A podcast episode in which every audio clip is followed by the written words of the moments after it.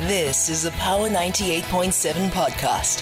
Now we're talking. Subscribe to Power 98.7 podcasts in iTunes or wherever you get your podcasts. There's more on power987.co.za. We're going to do what I call a temperature check, but my team prefers calling it a pulse check. Uh, you know, the temperature checks are quite uh, topical around the times of COVID 19. We're checking on vaccination sites across the country, and our first uh, conversation will be with the MEC uh, for Health in the Free State Province. Uh, just to check, I mean, yesterday, phase 2 and phase 1B were launched uh, in our country, marking the beginning of our vaccine rollout program. This is currently targeting people who are 60 years and older. And, you know, there are all types of uh, things we must be mindful of, uh, making sure that we register on the EVDS system of the Department of Health, which is the electronic uh, system that we have been asked to, uh, those who have the technological capabilities to, in actual fact, assist uh, elderly people who may not be uh, technologically savvy to do those things. So let me welcome MEC for Health in the Free State, uh, Montseng Tsiu. Uh, good morning, MEC, and welcome to Power Talk. Good morning to you and the listeners at home. MEC, uh, thank you for making the time. Perhaps let's start with just a brief overview from your side, given that yesterday was day one, expected glitches here and there. But uh, what is it that you can tell us about the experiences in the Free State with the phase two rollout, especially to those citizens who are not frontline healthcare workers but are 60 years and older? I can say we did well because we, we had planned to do to open just two sides as a way of, of just to see where, where where we would be having the glitches, so that when we extend and open more sites, everything is okay. Mm. We we were supposed to open um, the Chucho Old Age Home in Bloemfontein and Tekolo Hilong Welfare Center in QwaQwa. But uh, the one in Bloemfontein, we couldn't open at all. Our vaccinators were ready and everything, but then and and the, the, everything was prepared, but we could not open due to the violent protests in the city of Bloemfontein. But in QwaQwa, where I was with the premier, everything went so well. In fact, it went beyond our expectation. Yeah. We we had just prepared to vaccinate uh, around 120 uh, people, including the the 18 residents of that uh, facility. But uh, fortunately, we were able to uh, vaccinate 264. There are others that came that had not been registered, but we were able to assist them, register them, and then uh, give them the vaccine. We didn't turn anyone away, so it was it was a good uh, turnout that came, and we were happy with what uh, what happened there. We are continuing at uh, Tekulelong Welfare Center in Phuthaditjhaba today we are continuing to, to vaccinate people. And it says it's all the people that comes from that community there in Phuthaditjhaba. So, MEC, at what point will you move beyond this one site in the province? I know that you are earmarked to open up to as many as 80 vaccination sites in the Free State. Yeah, because we, we, are, we are going to be opening, I think, about 60. Today we were we are moving to Lejweleputswa because we we were trying to open in Mangaung and Thabo as our highly populated areas. But unfortunately, Mangaung, it, it proves to be impossible. Now, we leave Mangaung, we are going to move to Lejweleputswa and Xhariep and open the sites in Xhariep district and, and in Lejweleputswa because we are also ready there. We already have our vaccinators ready and we are going to get more vaccines from National Office today delivered and then as soon as we receive the, the vaccinations, we would start. Uh, we were going to also continue with the uh, the, the the previous phase, the, phase one B, the workers, phase one B at Universitas Hospital.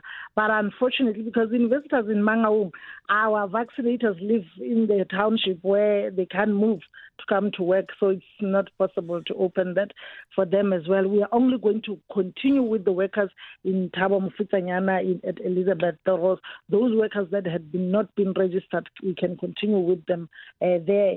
Uh, as we concurrently as we do the elderly, we will continue with those ones as well. MEC, just to get you correctly, are you suggesting that the protests uh, that we have seen in that area are actually putting the city of Mangaung under a shutdown?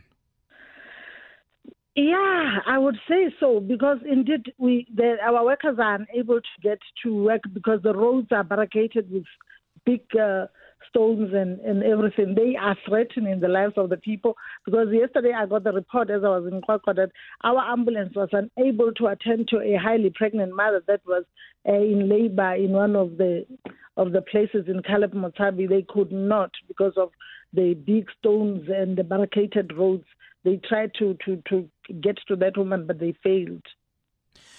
That is very worrying, MEC. Let's let's also talk about those elderly people who are not in old age homes or care facilities, be it your hospices and so on, who are immobile at home in rural areas. What is the strategy to get to them? It's easier to get to those that are in you know institutions, but what of yeah. those old people who are immobile, uh, have very little uh, care in in some instances, and even those that have care but uh, find it very difficult to move out of their homes because of age?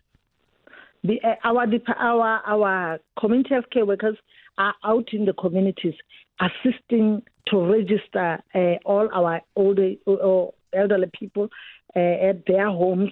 And those that would not be able to move to our point of vaccination, we would make sure that we get those people using our own transport as a department to get them to the vaccination sites. Because remember, uh, we can't go door to door trying to vaccinate people at their home as the vaccine has to be maintained as a, at a certain temperature.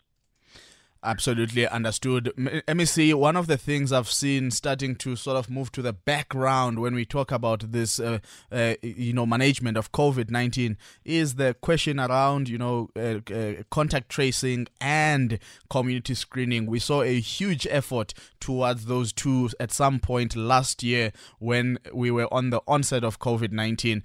Are there still, uh, you know, possibilities to ramp up, you know, contact tracing and community screening, particularly when we are now talking about the onset of the third wave? Yes, especially us here in Free State, we've been seeing our numbers going up. We we have really ramped up uh, the, the, the con- contact tracing uh, approach. I also went out to try and remind the people with my team, the team that I was, was moving with me, to try and, and uh, know aloud, hey, and remind the people that it is still important to observe the non pharmaceutical protocols. But then we also have our surveillance teams out there uh, still trying to trace the, the contacts. We are doing that because tracing of contacts and also quarantining them and isolating those that are admitted is also one of one strategy that is helping us fight the COVID-19. We are continuing with that. We cannot stop, and uh, we, we we we are we are right really uh, worried now with the situation in Mangaung that uh, this protest might, might uh, make make our our our campaign. You know, it might uh, uh, delay our campaign and we might find ourselves with the numbers going up if this does not stop immediately. But uh, at least today, we know that the Premier, uh, together with other MSs, they would meet the protesters to try and get uh, to the bottom of this and address it because we are afraid it will really affect the health of the people. And it has, you know, our, our tracers can't get into the township and try and get to the contacts now. Yeah, MEC, we know that under the phase 1A, which was using the Johnson & Johnson Sisonke uh, vaccine, which was an extended implementation study, uh, just under 500,000 frontline healthcare workers were vaccinated. In the Free State, how many healthcare workers have been vaccinated today as a percentage of all the healthcare workers in the province? We have vaccinated 24 uh, as opposed to the 36,000. We, we, we, have vaccinated 24,000. Uh, we are still left with about 12,000 healthcare workers that we still uh, have to vaccinate uh, that are private and public healthcare workers. Okay, MEC, thank you very much for making time for us this morning, just giving us an understanding of where we are. But maybe before I let you go, we also heard that the government will be partnering up with uh, the private sector in the form of Dis-Chem for a rollout. Are there any Dis-Chem sites in your province, and what? How are you interfacing with them in ensuring that people don't jump the queue and that there's still equitable access? We, we are going to work together with them, but that is being coordinated through, through our national office uh, in, uh, in ensuring that which Dis-Chem uh, uh, pharmacies would be taking place in the in the vaccination. But that would be um, a good uh, help from us because we believe that with the many people that we have to vaccinate, it would be good if we partner with a private sector. Okay, MEC, thank you so much for joining us this morning. Thank you very much.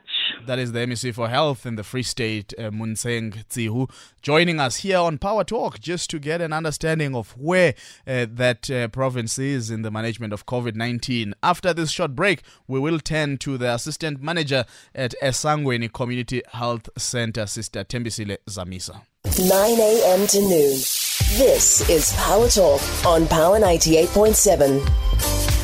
21 minutes past 10, back here on Power Talk on Power 98.7 with me, Lukhona Mnguni. We now focus our attention at Esangweni Community Health Center in Tembisa, uh, where my colleague Robinson Ngola was reporting and covering from us yesterday. Uh, Sister Zamisa, good morning. Welcome to Power Talk.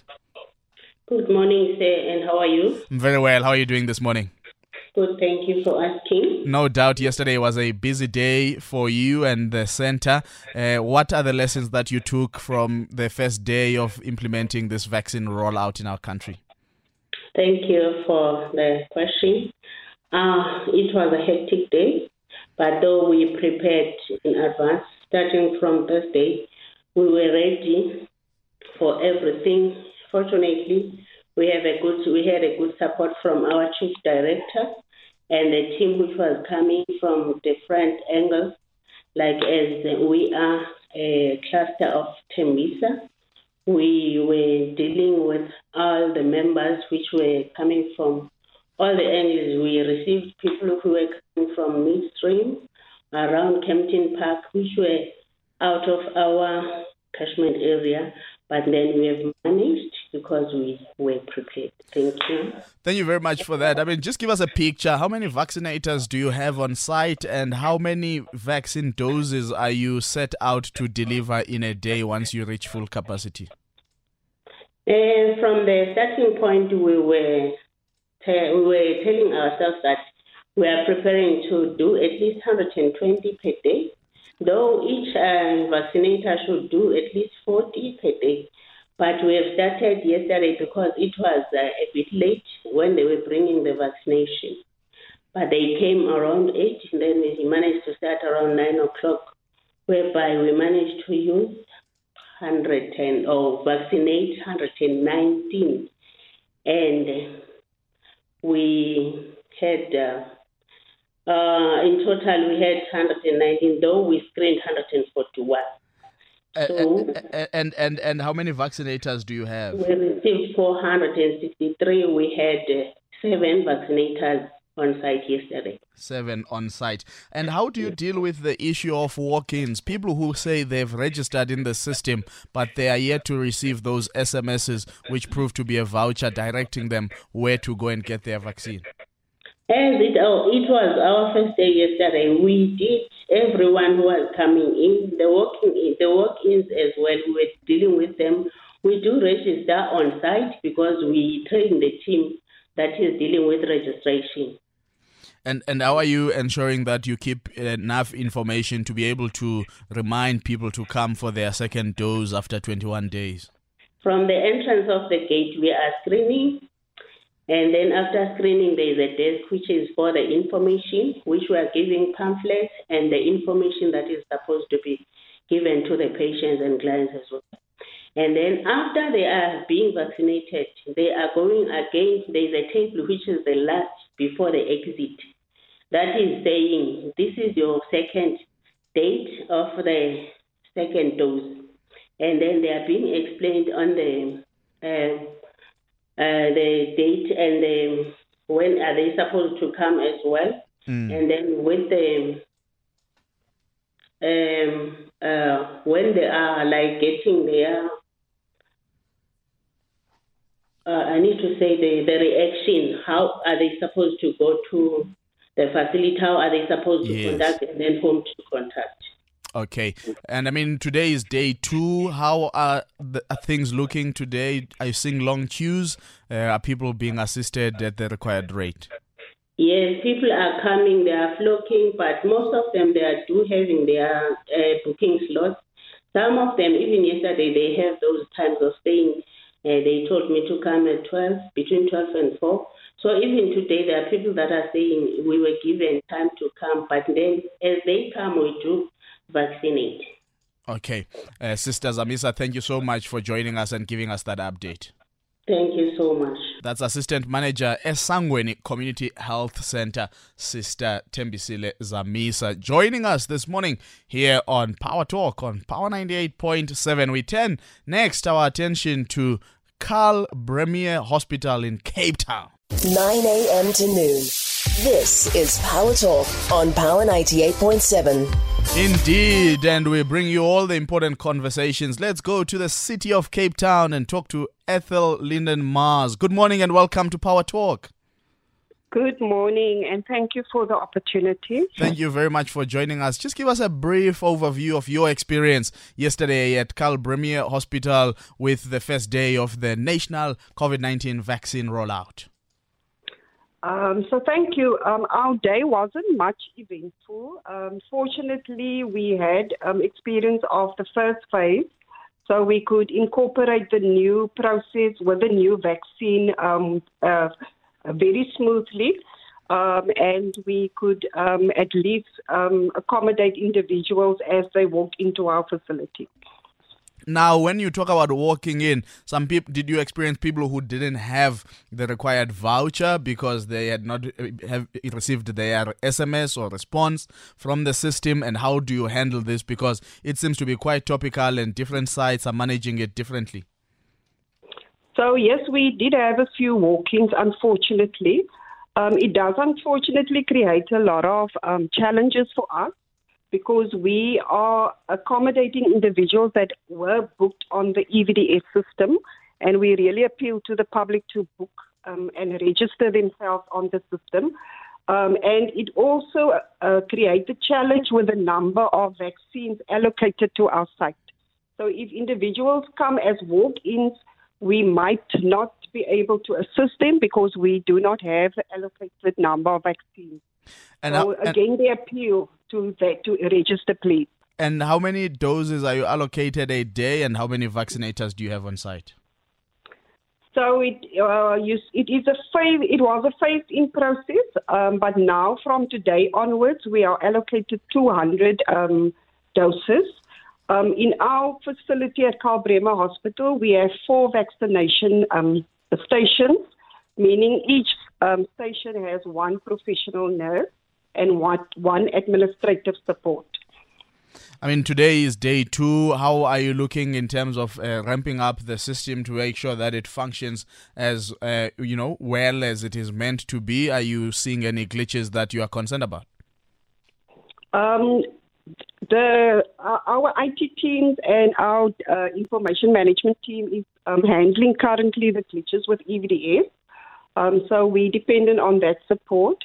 Um, today, we are working with a number of bookcases um, we have um, on the EVDS system from National, um, and we will be accommodating that total. Um, the, the people that are walk ins, we will register and assist them to register on the system. Um, but we appeal that they wait for their appointments that will be SMS to them and then only come to the facility if you don't meet the daily target, would you be able to assist walk ins with vaccines, given that some vials, if you don't use them up in a particular day, then, you know, um, you might not be able to salvage the leftover vaccine? So, luckily, with the Pfizer vaccine, um, it has a, a, a period of um, uh, five days. Okay. And we do so we will be able to accommodate walk-ins if um, we do not reach that target, but we don't encourage walk-ins. Okay. But um, yes. Okay. Uh, Ethel, thank you so much for making time this morning for us here on Power Talk. It's a pleasure. Thank, thank you. Thank you for that update. Ethel Linden Mars, Karl Bremer Hospital, Cape Town. You've been listening to a Power 98.7 podcast. For more podcasts, visit power987.co.za or subscribe wherever you get your podcasts.